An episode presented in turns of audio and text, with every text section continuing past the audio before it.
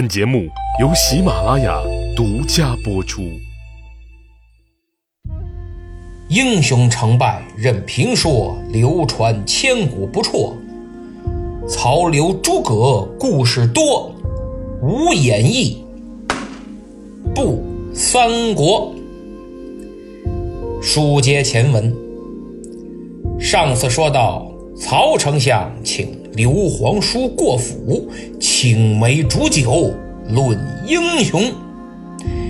刘备秉承着一贯装傻充愣的准则，从袁术、袁绍一直说到了张绣、韩遂、张鲁等人。这些人可都是割据一方的军阀势力，大汉王朝的江山都把持在他们的手里。可曹丞相是一个也看不上。那刘备呢？在心里，他对这些人的真实看法到底又如何呢？一句话，英雄所见略同啊，就是他跟曹操的看法呀，基本一致。虽然刘备势单力孤，但其实他也并没有把这帮人放在眼里。就像我一样，虽然每个月挣的都是扯统计局后腿，都快扯到脚脖子的工资，但并不妨碍我在诸位听友跟前儿指点江山的勇气呀。顶多人家曹操和刘备那叫实事求是，我可能是意淫。再说，我时不常还跟首富马老师通过某宝做生意呢。我骄傲。言归正传，大家注意了没有？刘备虽然说尽了天下势力，唯独没有说坐在对面的曹操曹丞相。这是为什么呢？我个人觉得，这恰恰就是刘备装傻最高境界的体现。诸位想想，如果刘备上来就说啊，天下英雄啊，哎，那还用问吗？就是曹丞相您呢，这就太假了。以曹操的奸诈，这种小儿科的套路，就属于直接把天聊死了。曹操的第一反应，肯定是，既然我曹操是英雄，那你刘备天天种菜。是什么意思呢？这不等于告诉曹操我在装傻吗？而且还暴露出在心里你一直把我视为头号对手，这种示弱的手段呀，太直接了，太傻了，太过了，没把握好度。此时最为恰当的方法就是刘备这种顾左右而言他。营造一种我真看不出谁是英雄的真傻氛围。要知道，刘备在东汉末年这个弱肉强食的乱世几番闯荡，先后委身于吕布、曹操、袁绍和刘表，借荆州取西川，从众多的军阀中脱颖而出，建立属于自己的王图霸业。与曹操、孙权鼎足而立，靠的就是超高的情商和政治手段，没有半分侥幸。这个时候的东汉犹如一千七百年后的民国。山西有阎锡山，山东有韩复榘，青海有二马，云南有龙云，广西有李宗仁，广东有陈炯明，东北有张作霖。他们分疆裂土，称霸一方，哪个也不是凡夫俗子呀。孙中山、袁世凯、段祺瑞、宋教仁，更是政治手段高超，一时豪杰。所以，等我做完了三国，如果大家有兴趣，诸位支持的力度又比较大，我们再好好研究一下这段璀璨而壮阔的。历史，在这里只是为了举例说明一下我的观点，目的是请大家不要非左即右的看待某一个历史人物，他们活跃在当时的历史舞台，自然有他们的过人之处。比如刘备，挺他的说他信义赢天下，一派正义的化身；而踩他的，则形象的编了一些顺口溜和歇后语，其中最有名的一句就是“刘备摔孩子”。哎，对喽，妖买人心嘛。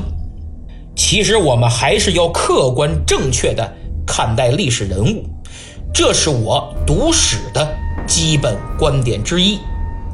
也正是由于刘备具有超高的智商，才从容应对了这次凶险堪比鸿门宴的青梅煮酒。不过别着急，这顿酒。还没喝完呢，真正的考验还没来呢。刘皇叔说了一大圈哪个也没入曹公的眼。呃，丞相，到底何等人物才算英雄呢？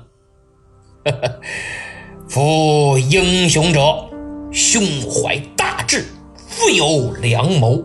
有包藏宇宙之机，吞吐天地之志。曹操的这几句话，是对“英雄”二字最好的定义。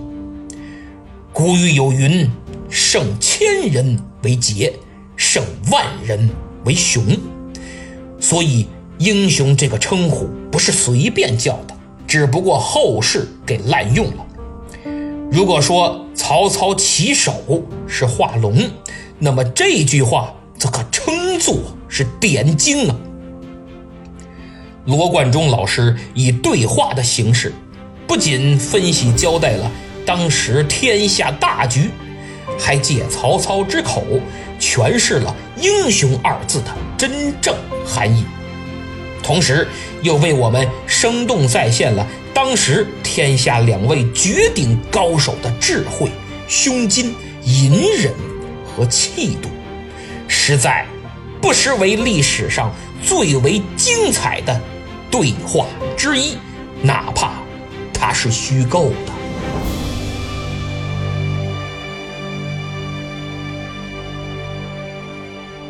如果你认为到此已经足够精彩了，那就错了。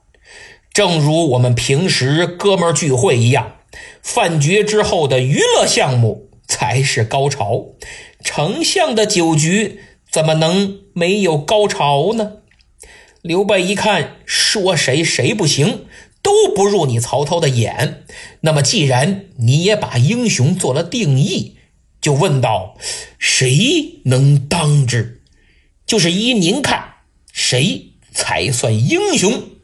曹操用手一指他，然后又指了指自己：“天下英雄，唯使君与操耳。能称得上英雄二字的，就是你和我。”此言一出啊，刘备再是装傻的绝顶高手也装不下去了。要知道，这可不是一场喝酒吹牛的普通饭局，刘备是在玉带诏上。签过名的是反曹联盟的重量级人物，在他看来，这是一场凶险无比的政治试探。正所谓做贼心虚呀！闻听此言，刘备大惊，手里的酒杯和筷子啪嚓都掉地上了。这正是免从虎穴，暂栖身，说破英雄惊煞人。刘备这一惊。酒杯和筷子全掉地上，可巧与此同时，天空中一声炸雷，响彻云霄。刘备怕曹操识破自己，急忙借此掩饰。哎呀，好大的雷声啊！吓死我了！看给我吓的，这这这筷子都掉地上了。原文是一阵之威，乃至于此。一阵之威。乃至于此啊！这都是这炸雷闹的。曹操笑道：“呵呵，大丈夫也怕雷声。”刘备反应过人，答道：“圣人言迅雷，风烈必变，安得不畏？就是孔夫子听到炸雷都变颜变色，何况区区我一个刘备呢？后人赞道：“巧借闻雷来掩饰，随机应变，信如神。”至此，在刘皇叔看来，备受煎熬、凶险无比的谈话正式结束。二人进入开怀畅饮的阶段，尽欢而散。后人对这段故事有无数种版本的解读。既然这是我眼中的三国，那就谈一谈我的观点，也算是抛砖引玉吧。欢迎各位深入探讨。先说曹操为什么要设这个酒局，是故意为之吗？是的。为什么呢？曹操把刘备从徐州带回许都以后，时不常的就请刘备到府里来饮酒，因为他俩住隔壁。这次为什么是有意为之呢？我们先要看大背景。前文书我们交代过，朝廷各种势力暗流涌动。曹操在许田设围僭越之后，汉献帝决定放手一搏，反曹势力活动频繁。即使董承等人活动再隐秘，当时曹操耳目遍布京城，不可能滴水不漏。纵使曹操还没有拿到实锤的证据，但应该已经嗅到了蛛丝马迹。而刘备是这两股势力都比较看重的，都是想争取的，这是其一。其二，请大家注意一个细节：当时去请刘备的许褚、张辽二将不是自己去的，而是带着数十人。这是个重要而关键的细节。如果是普通的酒局，随便派几个人去请刘备就可以了，何至于动用两个一流猛将，还带了数十人？而且我想，这数十人一定不是随便找的，一定是精挑细选的。如果大家看过电视剧《潜伏》，最后一集中有这样一个情节。就是新年之夜，最为老谋深算的吴站长派一帮特工去接余则成。见了面之后，没几句话，特工就让余则成把武器给交出来。站长命令，请你马上去一趟。什么事这么急啊？不知道，站长要见面跟你谈。跟你们一块走？对，站长说马上。对不起，副站长，请你把武器交出来。为什么？站长会和你解释的。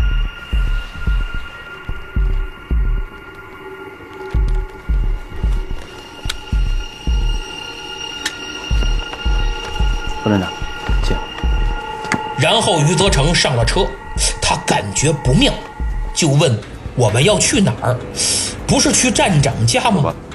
特工回答说：“到地方你就知道了，站长。”会跟你解释。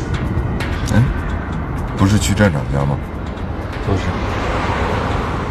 那去哪儿？到了你就知道了。站长吩咐，他会亲自告诉你。各位，交出武器，不告知明确的去向，这里边隐藏的深意就是站长已经怀疑余则成可能是中共卧底。虽没有证据，但是借此试探你反抗不反抗。如果反抗，那就是间谍无疑，就地枪毙。曹操此举与吴站长可谓是如出一辙。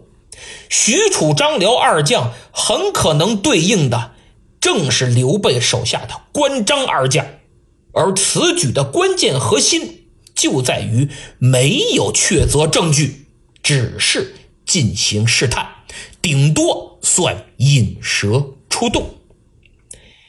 说完了酒局，我们再说，在曹操心目中，刘备到底是不是英雄？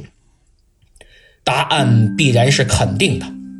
曹操与刘备相识多年，从当年拜卢植为老师，混迹官场，到积极响应十八路诸侯讨董卓，再到徐州，来回反复的结盟，期间与曹操多有交集。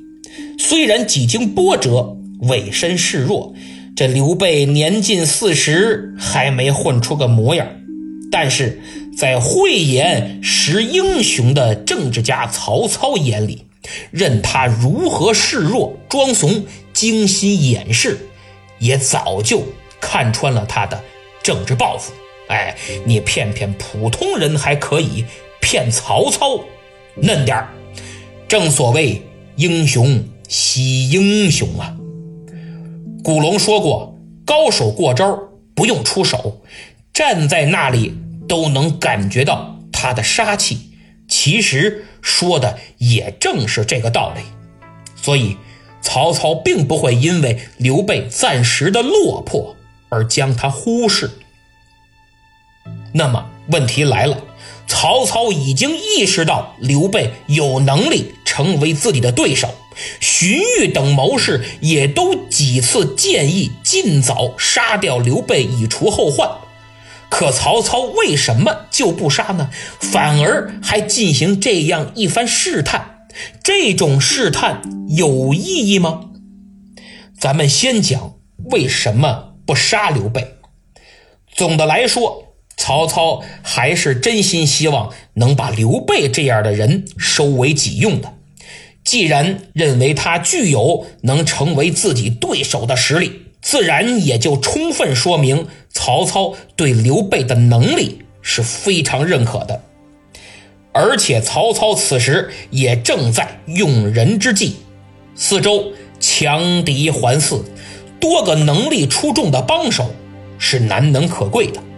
何况曹公乃爱才之人，这在他对待荀彧、典韦等人的态度上已经充分体现。在后文书中，无论是对之前的对手贾诩，关键时刻难辨敌我的许攸，权宜委身的关羽，乃至诈降的阚泽、庞统等人，他都是求贤若渴呀。所以，这是由曹操的性格和他建功立业的客观需求所决定的。当然，曹操他是人。不是神，他不可能前知五百年，后算五百载。要是能穿越到十几年后，发现将来刘备是他最头疼的对手，估计恨不得在刘备出生之时就把他掐死。毕竟曹操比他还大六岁嘛。那么下面我们再说曹操此次试探的意义何在？曹操面对内部的反对势力，必须要做到除恶务尽，只有这样，才能全身心的去对付袁绍等强敌。正所谓“攘外必先安内”，其实是一个道理。要做到这一点，就需要对不确定的对象进行仔细甄别，通过试探来确定是应该拉拢啊。还是应该除掉。哎，你心里必须要做到底数清，情况明。那么，他们二人，一个想试探是敌是友，一个想装怂示弱，让其放松警惕，都达到各自的目的了吗？客观来讲，此次酒局堪称双龙会。从曹操的说破英雄惊煞人，到刘备的随机应变信如神，可谓是步步玄机。曹操的傲视群雄之态，舍我其谁的气概，雄霸天下之志表露无遗呀。而刘备。韬光养晦，进退自如，反应机巧，也充分体现了他作为同一时代杰出政治家应有的手段和城府。如果说这是一场政治交心，那可谓双赢啊。不过从后来事态的发展来看，你也可以说是刘备赢了两次。因为对此时事业正处于上升期的曹丞相而言，雄心壮志自然都是诗和远方，而刘皇叔却只有眼前的苟且。这一场精彩绝伦的场面，原文短短七百多字，堪称神来之笔。请允许我再次隔空致敬罗老师。说了这么多，那么作为普通人而非英雄的我们，应该从如此经典的教科书中学习哪些知识呢？罗老师的文笔，刘备的反应、隐忍、韬光养晦，还是曹操的霸气、精巧的设计、敏锐的洞察力，还是对人性透彻的分析呢？经过拉菲老师呕心沥血的总结，再结合当今社会的情况和特点，请大家做好记录。首先，不要背后瞎议论。哎，要是三国时期众军阀有个聊天群，刘备同志把此次饭局中曹操对他们的评价发进去，或者。偷录个小视频炸一下群，估计曹丞相比毕老爷死的还惨。哼，各位都懂，不必多说。这是首先，没有其次，也没有再次，只有最后。最后，请大家注意。要是有个实力雄厚、发展形势一片大好的上市公司老板，苦口婆心的拉你入伙儿，各位，请好好审视一下自身，掂量掂量自己的本事。要是没有刘备那两下子，就别端着了，趁早从了吧。哎呀，我已经苦苦等待那些长着慧眼的老板二十多年了，望眼欲穿呀！绝对是本人的吐血忠告，一般人我还真不告诉他。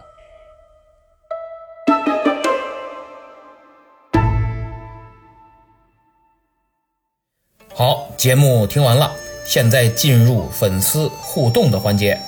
上期节目青梅煮酒论英雄上集，抢到沙发的是听友无演义不三国。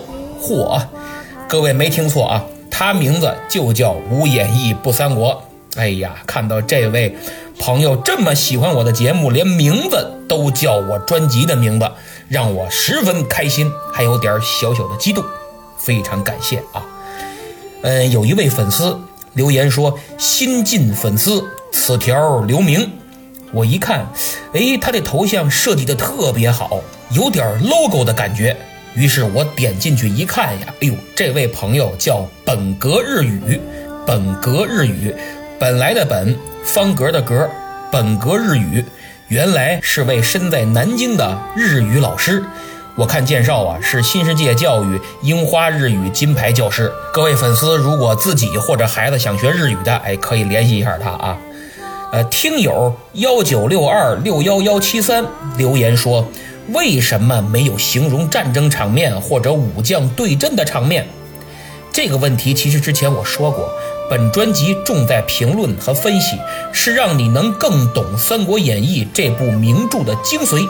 叙事上就相对简单一下，并不是传统意义上的评书，哎，不能跟评书划等号。真要是说成评书，人家袁阔成大师的《三国演义》在那儿摆着呢，我岂敢僭越？何况我还没学过评书，跟人家比真是望尘莫及，高山仰止啊！最后再说一位听友，名叫花尘爱听书啊，花尘爱听书，这位朋友特别逗。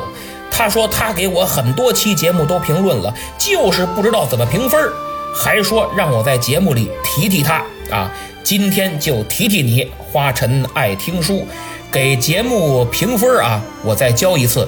进专辑的主页有一个评价，您一点就可以评分了啊！专辑主页点评价两个字就可以评分了。